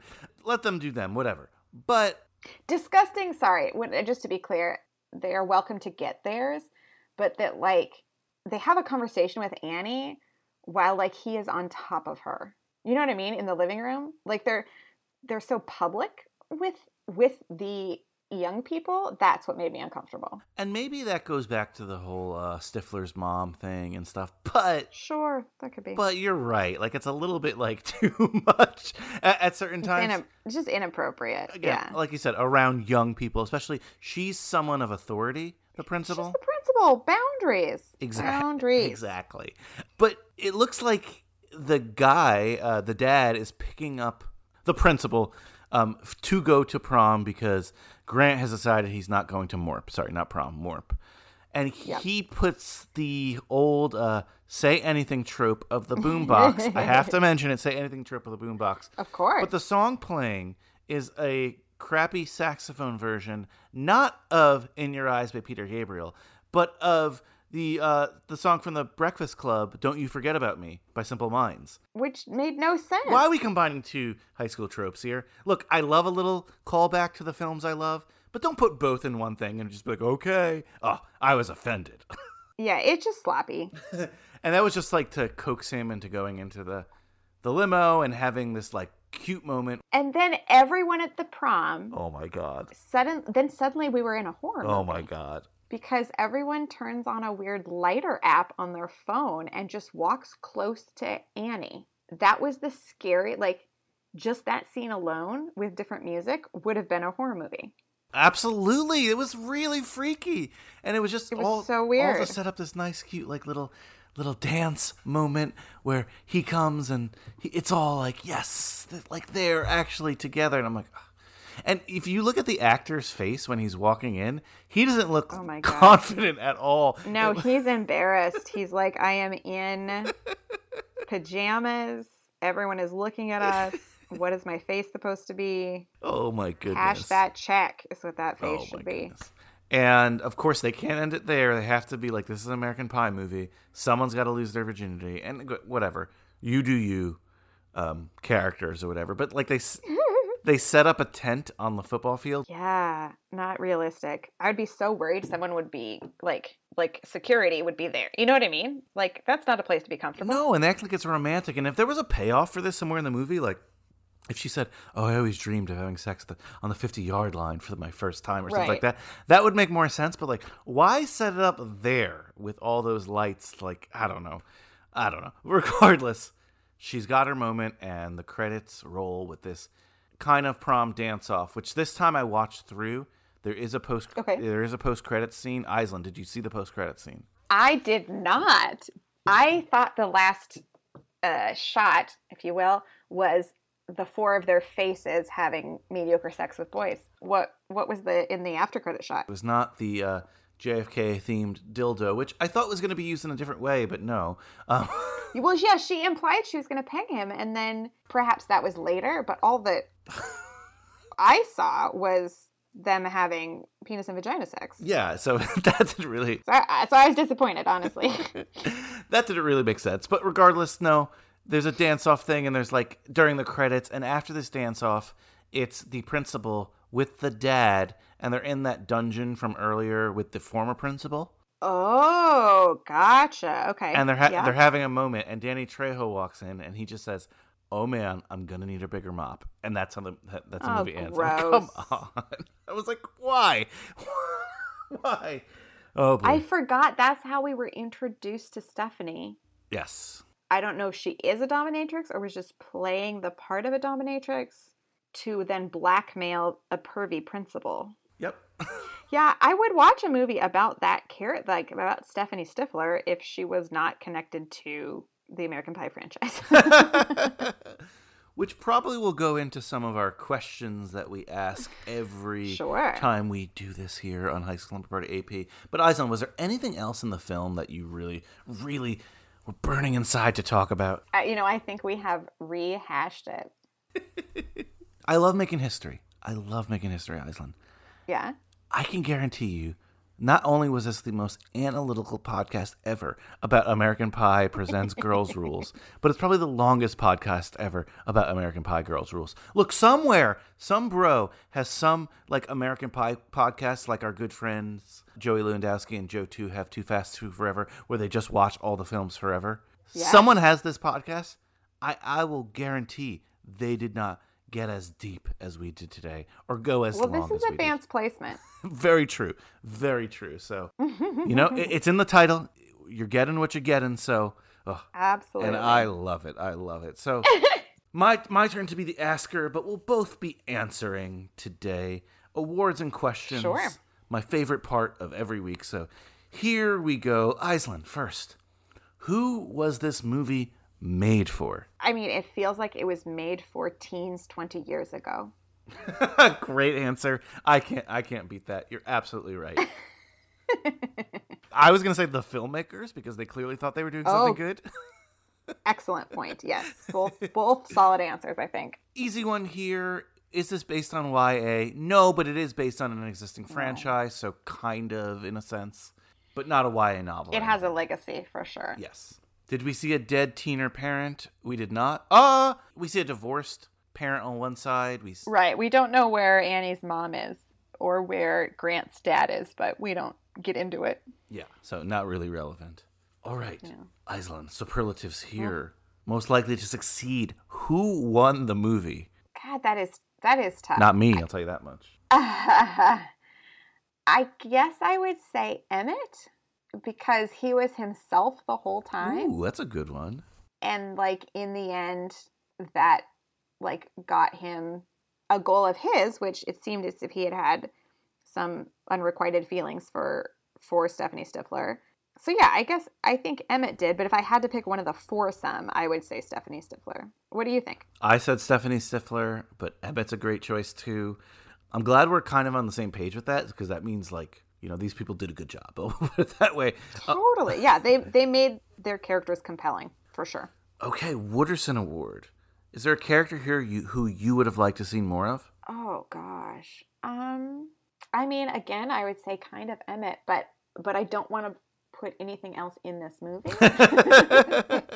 so I would say if I had to have an answer, I would say Emmett, but I think uh, 95 minutes was plenty for this one. So I don't know. What do you think? I said Stephanie Stifler, and I said let's remove everyone else. Let's not make her a Stifler, and I want to see that story. So totally. that's also my Long Duck Dong award for any character whose omission might make the film better. And I'm so sorry if any of you young uh, cast members are listening today. Not that you did a bad job; it's not your fault. But yeah. I would eliminate every everyone else and just craft a new story on this like different Stephanie character w- with Emmett and other things happening. And let's let's start from scratch. Is my point. Uh, is there anyone you would pick for the Long Duck Dong Award though? I mean, you you already mentioned it that um, Danny Trejo as a janitor with no lines. I don't I don't understand the purpose of, and I think is certainly a regressive. It plays into a regressive stereotype for sure. So don't need that. I agree. Extra credit assignment. This was oh man the question you thankfully brought to High School Slumber Party AP, and I love. So if you could recommend a classic teen film to a character in this movie, who mm-hmm. would you recommend it to? What would that film be? What's your answer? I I don't know if it's going to count as classic but um, to, to me it is because I saw it first in high school. So I, again, I have trouble with Kayla's character mm-hmm. And kind of where she is and what she's about because she seems to sort of flip flop a little bit in terms of her her goals and her agenda. And so I would like her to watch Girlfight. Ooh. Um, this Michelle Rodriguez early early um, movie that she did mm-hmm. because I love that movie. And it doesn't do some of the things that this movie does, right? It doesn't have a, a makeover where they she's wearing a dress and suddenly she's pretty, or it subverts some of those things, and that character is flawed, but is herself and and also grows. And so I would just like Kayla to see that and maybe gain something from it. That's a good one. That's a good one. So my pick was a movie we've both mentioned here today. She's all that. I want oh, yeah. all of them to watch it because I want okay. all of them to realize that when you make a pact, you hurt someone's feelings. So, in a film. Absolutely. Also, just a little preview to see what that, it might be this year, it might be 2022, but what that gender swap film is going to look like. Are we going to like it? Are we going to hate it? I don't know, but they need to do their homework ahead of time. So when that comes yes. out, you know, they'll know they'll know what they're talking about. That's my point. that sounds like a, a great option. All right. I'm very, very curious on this one. Our report card grades, just for context, Rotten Tomatoes, 30% by the critics, 17% by the audience, which is amazing that the crit there's more critics that said, I like this movie than audience members. Uh, yeah. 1.8 on Letterboxd. so we said last time anything that's in the threes is like most movies are in the threes. So high threes is yeah. great, low threes is like not so great. This isn't even in the twos. This is a 1.8 by the nerds on Letterboxd. I'm surprised that it's even on Letterboxd. oh, everything's on Letterboxd, but oh, okay. but uh, yeah, surprisingly, there's enough people to have like some kind of aggregate here.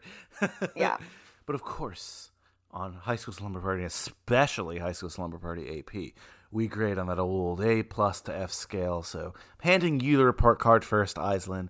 That old Manila card stock a plus mm-hmm. to F. What are you grading American Pie Girls Rules? I mean, unfortunately, this is one of those where you open that manila envelope and there's just a piece of paper in there that says "See me." I love it. Meaning, we're not going to do this. Just you're not going to give you. It's it's so bad. I can't just give you a letter grade. You have to come have a conference with me as the instructor. So yeah, I think it's going to end up a zero, and they're going to get uh, the option to for a do over. That because this did not fulfill the assignment. That's the l- lowest grade possible. I've never given something an F on High School Slumber Party. I'm reluctant to do it Yeah. because I feel, again, I feel bad for the the, the actors and people who are involved here. Because again, if I was in their position, I would do this movie too. So Totally. I'm gonna give it. if a D minus exists, I'm giving it a D minus. So D minus.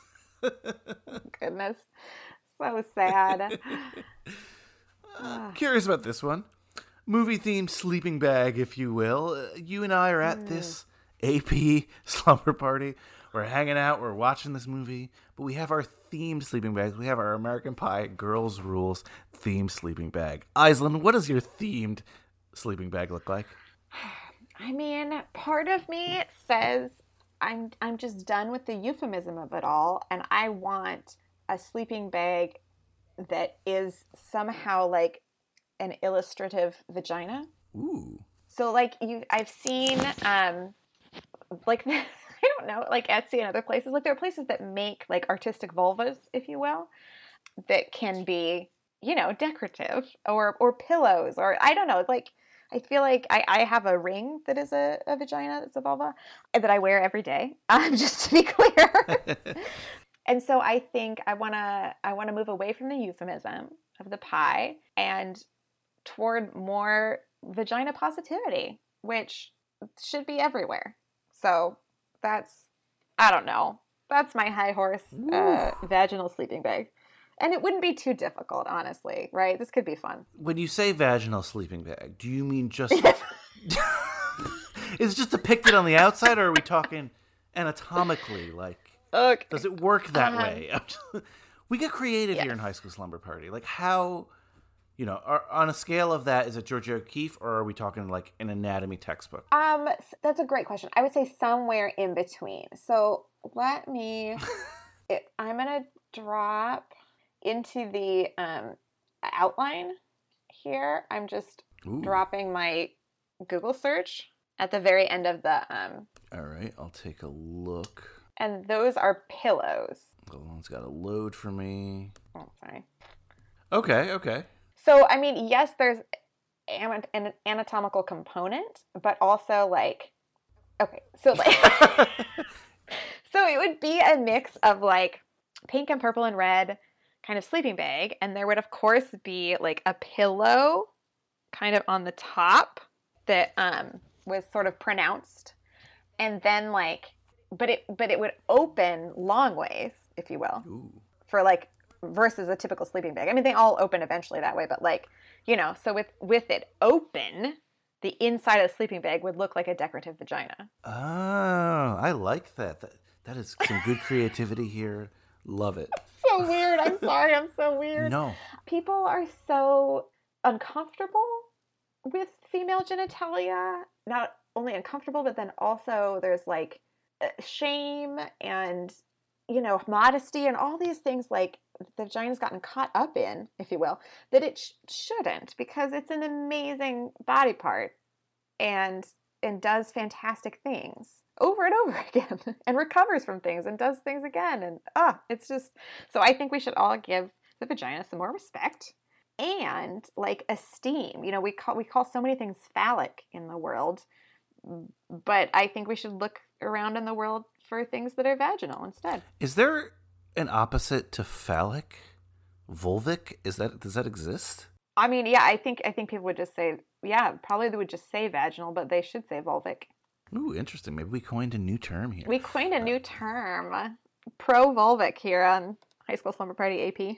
Well, you have to understand. My wife is a nurse practitioner. Yes, you woman health. you're in a a pro vulva household.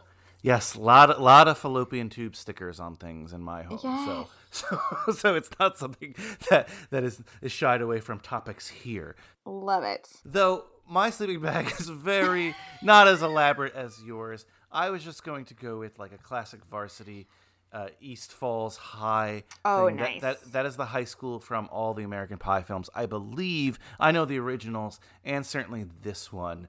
It brought me back to a weird moment in the film, though. Uh, catcalling's not good no matter what gender it is. Uh, No. When Stephanie Stifler like hits the dude with with the Oh, causes him a traumatic brain injury? yes, it is like, oh, nice dick and stuff like that. That was like, did you literally just take the scene from the dudes and just change It the was wording? Just so sad. Again, because they're they were doing good work otherwise. It's just what they had to say.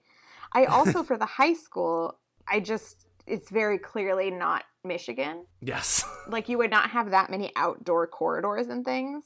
I don't think in a Michigan high school because it's going to be very cold most of the time. We had a so I ran cross country in high school, and one of the schools we ran at early on had these outdoor corridors, and we even in high school were like, "This is so impractical." Like the, the actually the cross country course ran through the school through these Oh, outdoor wow. corridor corridors, and they had lockers that were like outside. I'm like, we live in New Jersey. Oh, so uncomfortable. uh, you know, news update. By the time I graduated, they had done a complete renovation of that high school and then closed it because it was clearly a bad idea. so, so who knows? But yeah, so I, some people learn from their mistakes, is what you're saying. oh man. Yes, the next question is always my favorite question every week. Rent two movies, get one free. And we are, you know, it could be streaming, but we're rented. We're old fashioned here. You and I, Absolutely. Aislinn, we are in that magical, magical blockbuster that has every movie that has ever existed. And since we mm-hmm. are official co hosts here on High School Slumber Party AP, we'll both pick two films that we would make part of our trifecta and have that true AP, what is it, one, two, three, four. Well, I'm so AP, I'm hand counting this. that five film sleepover. One of us will pass out before we watch all of them. So, Oh, Aislinn, absolutely. you first. American Pie Girls Rule is Okay. on the menu, but what two other films should we watch with this film? Okay. So I I think to understand the origin of some of this, it would be American Pie, the original, Great, classic. and then to see a more progressive and I would say more female friendly um, contemporary but also similar story that is more focused on women would be Blockers. Blockers, great choice. Blockers, a film I loved. So that sounds like a fun night, you know? Like, so I like that. Good where did we come from and where should we have gone instead? Again, and not that Blockers is perfect, but it was certainly a breath of fresh air compared to this. It's certainly not a D minus C, the teacher kind No. of film. No, it was a lot better than that. Okay, what are what are you adding to the slumber party? So I I went with the gender swap thing because it is again a question I have like what's cool, what's not cool with it. So along with American Pie Girls Rules, I had another teen film that they might have gone too long with sequels and decided to gender swap it just like this. Mm-hmm. And it's not great, but it has Hilary Swank and is the the next Karate Kid. Oh, so That's the fourth in the Karate Kid franchise. Yeah, instead of Ralph Macchio, it's Mr. Miyagi training a young Hilary Swank to be a karate fighter. You would think it would be good, but it's not. but it's topical. And the other one I have was a recent gender swap thing that I think people liked. I enjoyed, and that's Ocean's 8. Not high school, but it was something oh, where yeah. they flipped it and they had a unique story. So, Ocean's 8, The Next Karate Kid, paired with American Pie Girls Rules. It's weird, I know, but But no, I think to do. those those two are both great examples of again finding some some strengths that this movie did not was not able to find. like I picked them because they're both like far down the line sequels of original films. Absolutely, yes, they're on trend that way as well. Oh, the layers. Oh, the layers. All right, so every time we we record a podcast like this, Aislinn, I give you a movie that we covered already on High School Slumber Party that would be applicable for this run. Something I need you to catch up on homework wise, so you can have the whole oeuvre of what we're doing here. That the film today that I'm assigning you as extra extra AP homework is a film that I really enjoyed for those representation angles. It was one of the big chess things of this year. Um, Queen's Gambit was like a huge chess moment in Yes. in thing. But before that, a couple months before that, a film called Critical Thinking came out. Uh, John Leguizamo, who I love, who I've met here uh, doing his play in New York, Latin History for Morons. He's been a role model of mine growing up, just not just his acting, just like his Latin advocacy for in films for just representation of Latin actors in films. Absolutely. Um, he is his directorial debut, and he directed a true story of a inner city Miami chess team that won the national championship. Oh, cool. And it was another movie that I really feel got lost in the shuffle during COVID. So your homework, Aislinn, is to watch this film called Critical Thinking. Oh, I look forward to that. Thank you for that recommendation. I'm down. So, Aislinn, why don't you let the slumberers know what they'll be watching next time for High School Slumber Party AP? All right, friends. So, for our next episode, your homework is to watch Work It, which can be found on Netflix. Another Netflix, two Netflix in a row here. Hopefully, it'll be a little bit better than American Pie Girls Rules. So, uh, this episode comes out on June 7th. Anything for contenders you want to plug or, or talk about? or Absolutely. If you want to uh, hear my brother and myself talk about movies made by and starring women who refuse to play by the rules, um, check out The Contenders. You can find on cageclub.me as well. We did um, a bonus episode in earlier in the spring for the Oscars. Um, so there's some recent and contemporary content there. And yeah, check it out. We've got some fun guests coming up. Ooh, ooh, I love it. I love it. Can't wait.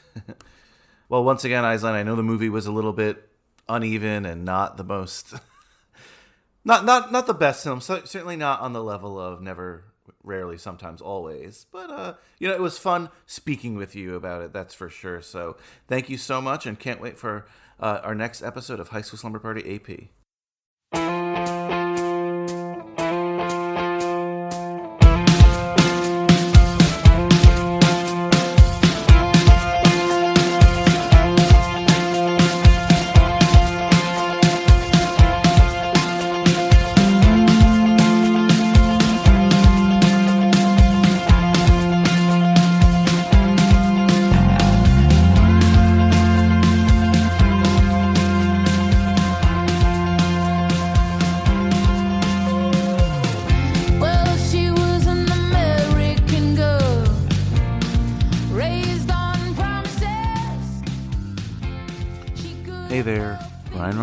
Here. I feel like that was a bit of a wild card with American Pie Girls Rules for High School Slumber Party AP, but I love it. Switching it up. This was Aislinn's pick, and this was such a fun episode, despite what we felt about the movie. Big thank you to Island as always. Remember, High School Slumber Party AP will be the first Monday every month. Can't wait for next month. But of course, High School Slumber Party, High School Slumber Party proper, is bi weekly. So we have an episode this Friday, and after a brief break, this man is back because we had to do it. We had to go to prom. Mike Manzi and I go to prom every year, and we're going to be talking about prom night. Not the original prom night, not prom nights two or three or four, which we've covered already. Nope.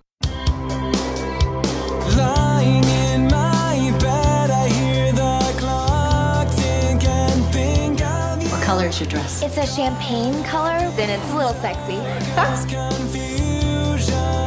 You look beautiful.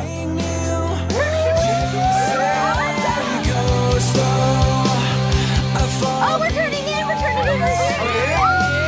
The second-hand unwind, still all shooting look, and you will find me. Can I get three keys to Suite 312? Oh my god, you guys! This is it. This is all ending. It's time of our lives. Sure gonna miss you guys. Cheers. Cheers.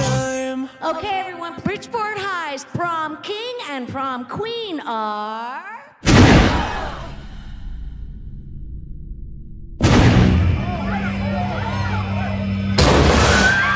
Lisa! Lisa! Oh my god! Three years ago, this he got obsessed with a young female student. He went psycho. He's been in a maximum security prison up until three days ago. Claire? He's somewhere in this hotel. Is anybody here? Hello? Donna. Oh, I've missed you.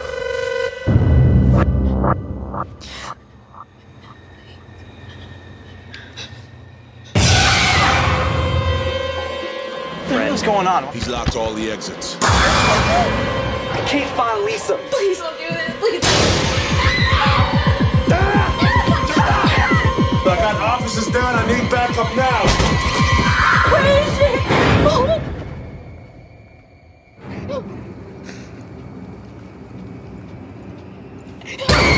He's not gonna stop until he gets her.